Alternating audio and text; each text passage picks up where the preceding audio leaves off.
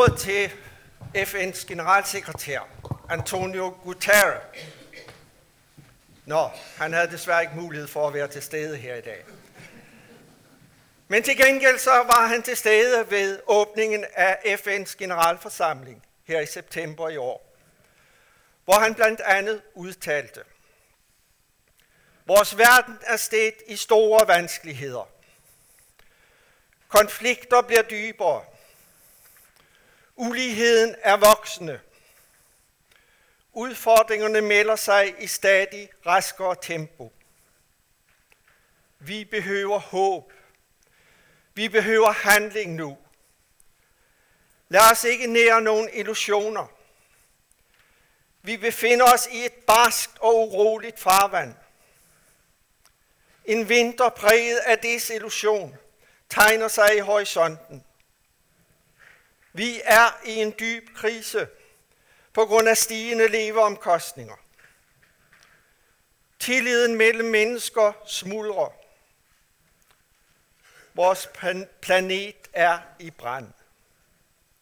Mennesker lider med de mest sårbare i front. Og igen ved den nyligt afholdte globale klimamøde COP27, der var FN's generalsekretær igen den, der stod frem med det første indlæg. Denne FN-klimakonference er en påmindelse til os alle om, at ansvaret er lagt i vores hænder. Men uret tigger.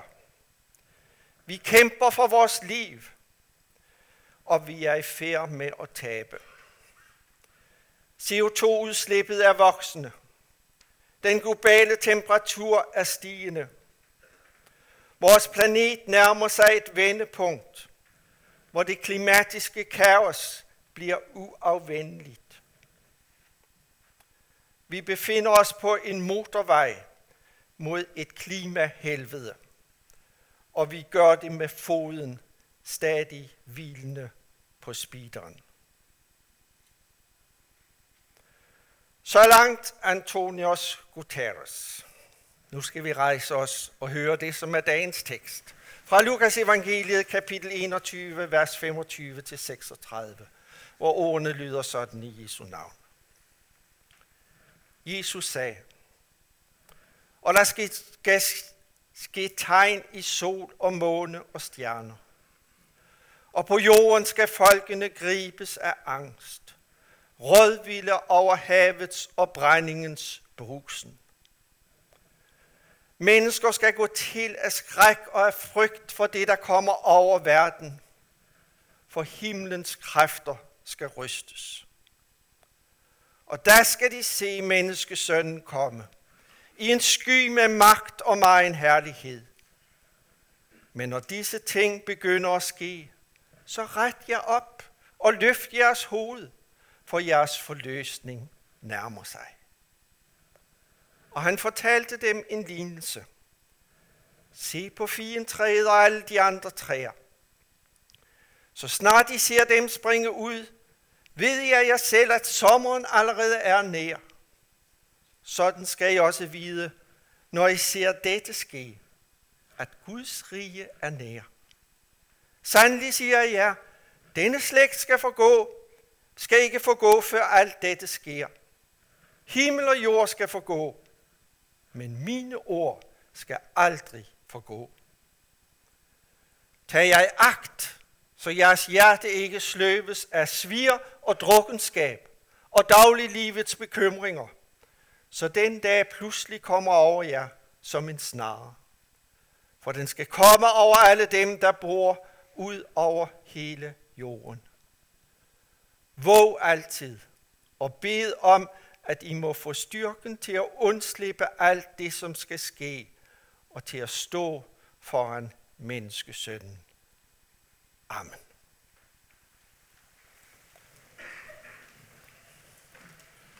Og kære Gud og far i himlen, vi beder om, at du ved din gode hellige ånd vil lade os tage dette budskab til hjerte.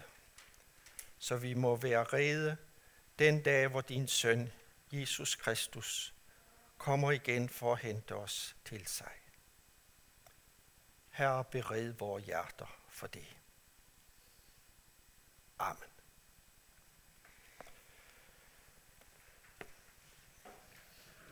Mit spørgsmål i dag er, hvor langt synes vi, der er mellem det, Guterres sagde, og det, som Jesus siger om, hvad der skal komme til at kendetegne tiden forud for hans genkomst. Hvad er det med andre ord, som vi er vidner til i verden i dag? Jo, at folkene gribes af angst. Rødvilde over havets og brændingernes brusen. Det er sådan, Jesus taler om det. Og det er jo ikke bare havets brusen, sådan i bogstavelig forstand, Jesus taler om. Men det skal forstås billedligt. På samme måde som når Guterres taler om, at vi befinder os i et barskt og uroligt farvand.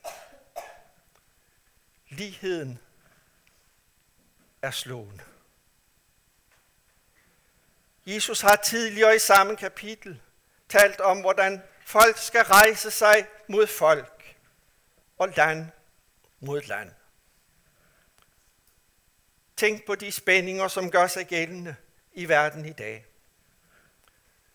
Hvis vi troede, at de internationale konflikter var mere eller mindre overvundet, ja, så fik vi en bræt opvågning og blev revet godt og grundigt ud af den illusion i de tidlige morgentimer den 24. februar i år, da Rusland på skamligste vis invaderede Ukraine. Igen så vi kampvogne krydse et andet lands grænser her i Europa. Nu ved jeg godt, at man kan sige, at noget af det samme, det har verden altså oplevet før. Og det er jo så sandt, som det er sagt. Jeg er selv blevet påmindet om det på det seneste ved at læse romaner om optakten til og begivenhederne omkring udbruddet af første og anden verdenskrig. Det var bestemt heller ikke sødsuppe dengang. Også dengang bredte der sig en dyb, dyb angst og fortvivlelse blandt folk. Men er det, til det er der alligevel to ting, jeg vil sige. For det første, at krigens globale rækkevidde synes endnu større i dag end tidligere. Når Rusland invaderer Uganda, så går små børn sultne i seng i Eritrea og andre steder på kloden. Når et land fortsætter med at anvende store mængder af fossile brændstoffer, ja, så påvirker det klima og miljø. Ikke kun i det pågældende land, men også langt videre ud over verden. For miljøsvineriet respekterer ingen landegrænser. Det andet, som jeg vil sige, er, ja, det er helt sikkert rigtigt, at mennesker i andre perioder af verdenshistorien også har kunnet spejle sig selv og deres situation i lyset af Jesu ord om, hvad der skal kendetegne verden i den slutfase. Men ved I hvad? Nu er det altså os, det gælder. Nu er det os, der står midt oppe i en verdensomspændende krise. Og nu er det os, der derfor må vækkes til at erkende, at alle tings ende er nær. At Jesus vil komme snart for at gøre en ende på alle de spændinger, konflikter og krige og jordskælv, som Jesus for 2000 år siden og Antonius Guterres i dag taler om. Vores planet er i brand, som han udtrykker det. Katastrofen kan snart være uafvendelig. Det er ikke kun dommedagsprofeter af enten kristelig eller ateistisk observans, som siger det i dag med Greta Thunberg i spidsen for den unge generation. men det er også fremstående politikere og seriøse og anerkendte videnskabsmænd. Hvordan reagerer vi på det, der sker omkring os? Vi reagerer med angst. Vi reagerer med angst. Mere eller mindre. Og Jesus har allerede sagt, at sådan vil det være. Folkene skal gribe sig angst, rådvilde over havets og brændingernes brusen. For det er jo skræmmende, alt det, der sker. Og endnu mere det, som vi forudser og frygter for, vil komme til at ske i fremtiden. For hvornår vil det være os selv, der bliver direkte ramt af krig og ødelæggelse? Det er ikke ret langt herfra, at befolkningen i et land må mangle både el og varme, i hvert fald en stor del af dagen, og samtidig må frygte for deres liv, fordi man ikke ved, hvor den næste russiske missil vil ramme.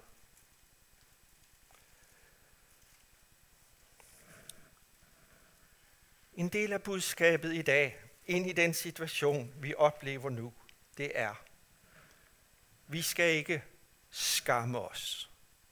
Vi skal ikke skamme os over vores angst. Jesus selv kendte til angst for det, som skulle ramme ham. Og Jesus gør ingen undtagelse for dem, som tror på ham og er hans efterfølgere, når han taler om, at mennesker vil blive grebet af angst og føle sig rådvilde og afmægtige i forhold til de kræfter, som er i virksomhed. Det er ikke spor underligt, hvis vi føler en uro og angst med tanke på den verden, som vores børn og børnebørn skal vokse op i. Det er faktisk helt naturligt, at det er sådan. Men der er alligevel mere at sige til det. For som kristne ved vi, at hvad der end sker, er Gud med os. Det er den svenske karmelitermunk, Wilfred Stinesen, som siger det så stærkt i en af sine bøger. Han citerer i den forbindelse Jesu ord fra vores tekst i dag. Når disse ting begynder at ske, så ret jer op og løft jeres hoveder, for jeres forløsning nærmer sig. Og så fortsætter han. Selvom vi mister alt, så er det alligevel ikke tabt. Gud omslutter os med sin kærlighed. Og derfor har alt en mening. I, i ham har alt sin rette plads. End og vores angst. Stinsen taler videre om en tryghed, som er så stor, at den også kan rumme vores angst og siger, angst og tillid, frygt og håbefuld forventning, sorg og glæde udelukker ikke hinanden. Og her mener jeg, at vi er inde ved kernen i den tekst, vi har læst i dag. Jesus anvender en lignelse – Figentræet, hvis blade springer ud og grønne, så bliver et sikkert tegn på, at sommeren er nær. Vi kan jo i stedet for at tænke på en dansk bøgeskov, og hvad det betyder for os, når bøgen springer ud og forkynder om den forestående sommer. Det underlige er, at det, som vi kan opleve om foråret som et positivt tegn på, at noget godt er på vej, det er, at Jesus bliver brugt analogt med de, med de forfærdelige ting, som skal indtræffe i verden forud for hans genkomst. At det er netop disse forfærdelige ting, som for os skal tjene som tegn på, at noget fantastisk godt er på vej. Hvordan kan noget så forfærdeligt, som det vi oplever i verden i dag, stå som tegn på, at Guds rige er på vej til os. Ja, det kan vi jo vanskeligt gennemskue. Men vi kan konstatere, at det er sådan, Jesus omtaler det. Det vi vil opleve, når Jesus virkelig kommer igen, vil på den måde komme til at indebære en radikal ændring i forhold til det, vi oplever nu. Indtil den ændring kommer, Jesus kommer igen, stiller Jesus os ikke i udsigt, at situationen i verden vil gå mod noget bedre og bedre. Tværtimod. Men midt i det, som er så mørkt og så skræmmende, der vil lyset pludselig stråle frem. Jesus vil komme igen og føre os ind til herligheden hos ham. Det vil bane vej for noget, som vil komme til at stå i dyb, dyb kontrast til det, som vi kan opleve nu.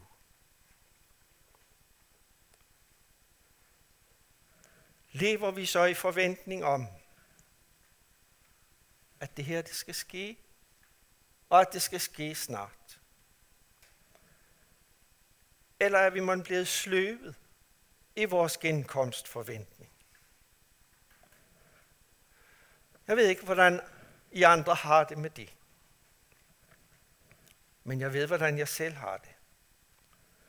Og jeg må erkende, at forventningen om Jesu genkomst er noget, der fylder mindre i mine tanker i dag, end de gjorde for år tilbage, da jeg var ung. Og det er jo ikke fordi tegnene på Jesus snarlige genkomst er gået hen og er blevet svagere, efterhånden som årene er gået. Det skyldes snarere min egen sløvhed. Min egen optaget af det, som for mig er det, som ligger nærmest for hånden.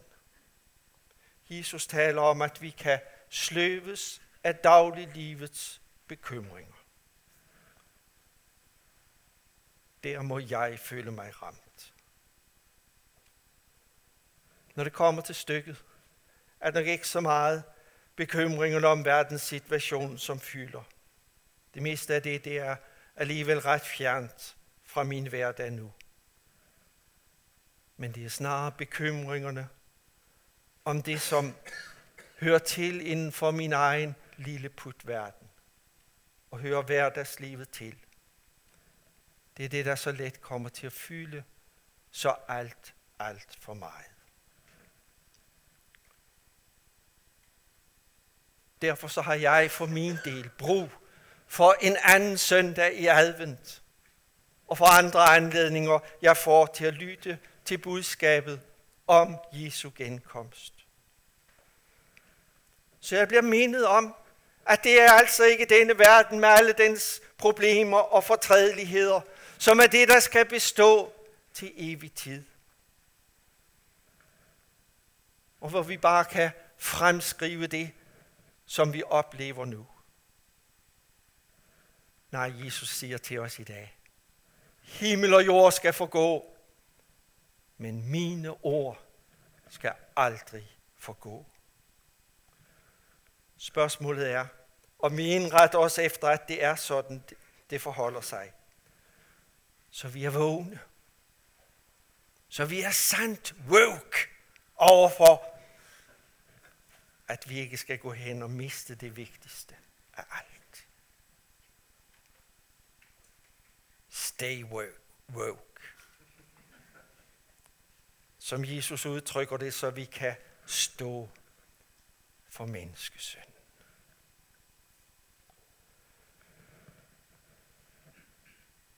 For mig der er der i den forbindelse en salme i salmebogen, som spiller en ganske særlig rolle.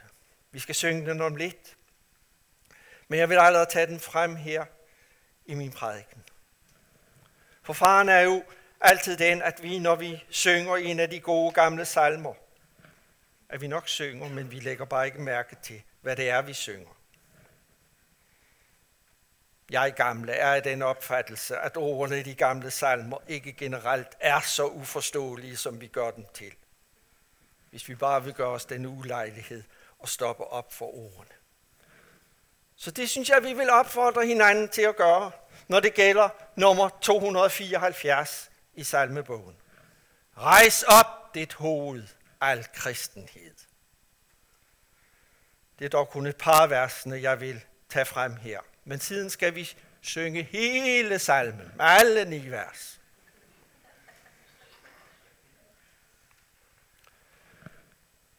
Der kan ikke herske nogen som helst tvivl om, at Grundtvig, når han har skrevet den her salme, har haft vores prædiketekst i dag i tanke. Rejs op dit hoved, al kristenhed. Opløft dit øje, slå ej det ned. I himlen du har hjemme. Der er dit hjerte, der er din skat. Derfra han kommer med æren bræt, hvem du kan aldrig glemme. Æren betyder her herligheden. Når vi ser, hvordan tingene udvikler sig i verden, ja, så har vi som kristne så let for at miste alt håb. Se bare på, hvor meget der går den i vores øjne forkerte vej. Se bare, hvordan kønsforvirringen griber om sig. Hvordan grænserne for det gode og sande menneskeliv langsomt bliver nedbrudt, og børn og unge bliver overladt til selv at skulle finde deres vej, både på det seksuelle og andre områder. Det er let at blive grebet af sådan en stemning af håbløshed. Men på baggrund af Jesu ord, så opfordrer Grundtvig salmen til, at vi i stedet løfter blikket. Opløft dit øje, slå ej det ned. Midt i alt det, som kan virke nedslående, skal vi leve som dem, der er opad og fremadrettede. Hvor Herre Jesus Kristus er undervejs med al den herlighed, som er hans og som han ønsker, at vi skal have del i. Han vil hente os til vores rette hjem, som er himlen. Vi skildrer videre i salmen, hvordan Gud vil give os at se tværs igennem alt det, som er så tungt og nedslående i verden.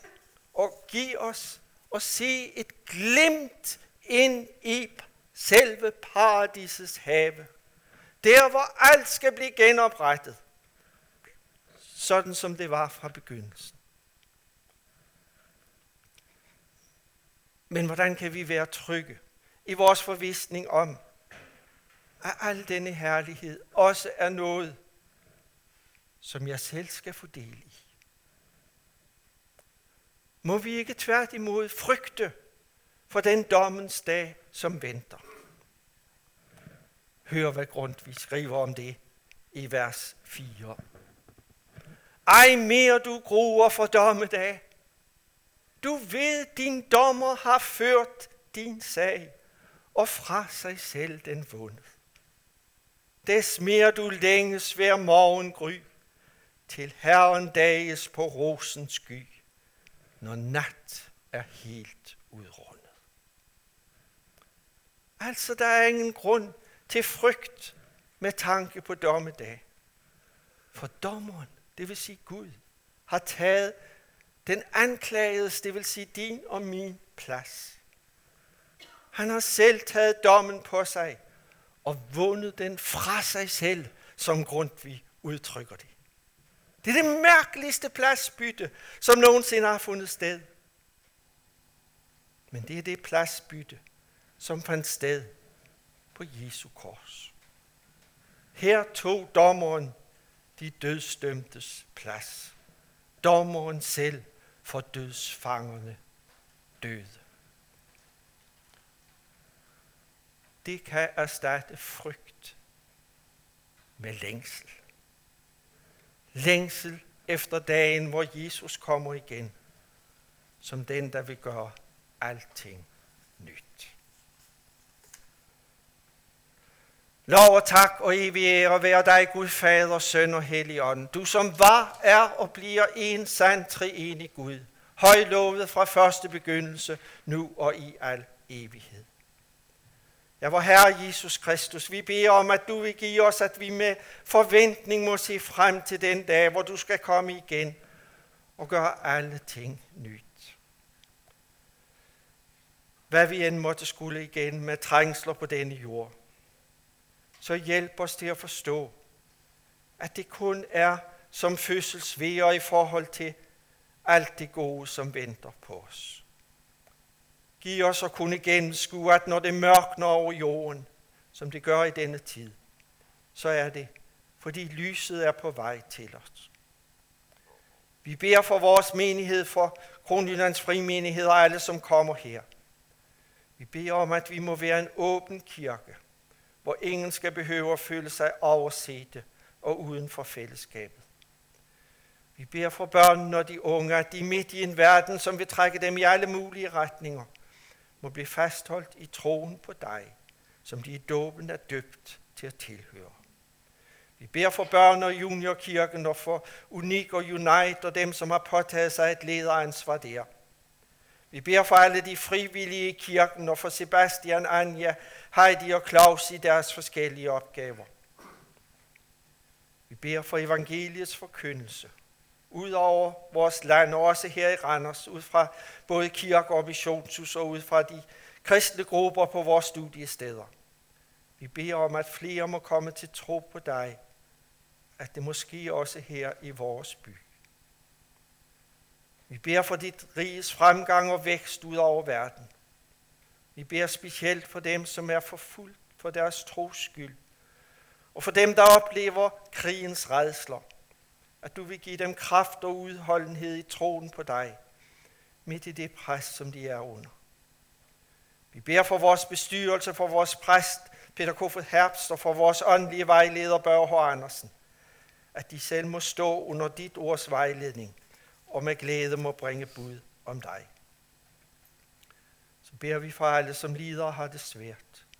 Trøst de bedrøvede, helbred de syge og giv nyt mod til de bekymrede og modløse. Vi vil nu i stilhed nævne dem, som vi hver især særligt tænker på i dag.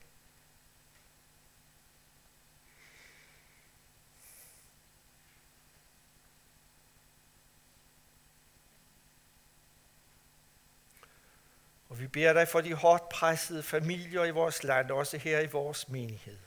For ægteskaberne, for børnene og for de enlige. Vi beder for de ufødte børn i mors liv at du vil beskærme og bevare deres liv, det liv, som er blevet skabt. Nu beder vi for alle med magt og myndighed i vores land, for dronning Margrethe og hele det kongelige hus, for medlemmer af regeringen, Folketinget og regionale og kommunale råd. Vi beder for byrådet her i Randers og borgmester Torben Hansen. Og vi beder om, at de igangværende regeringsforhandlinger må bane vej for en regering, som kan være med til at fremme ret og retfærdighed – også over for de svage i vores samfund.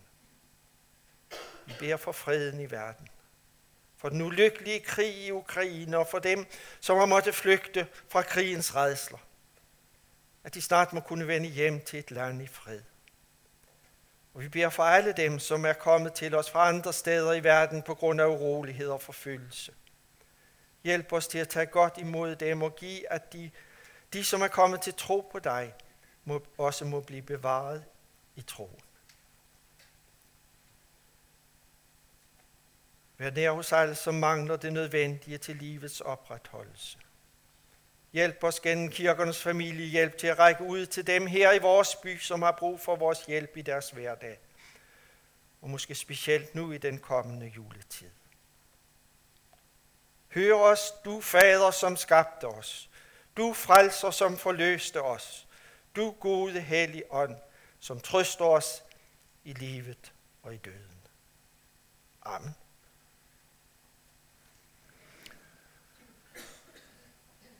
Ja, vi har nu kunnet bede sammen.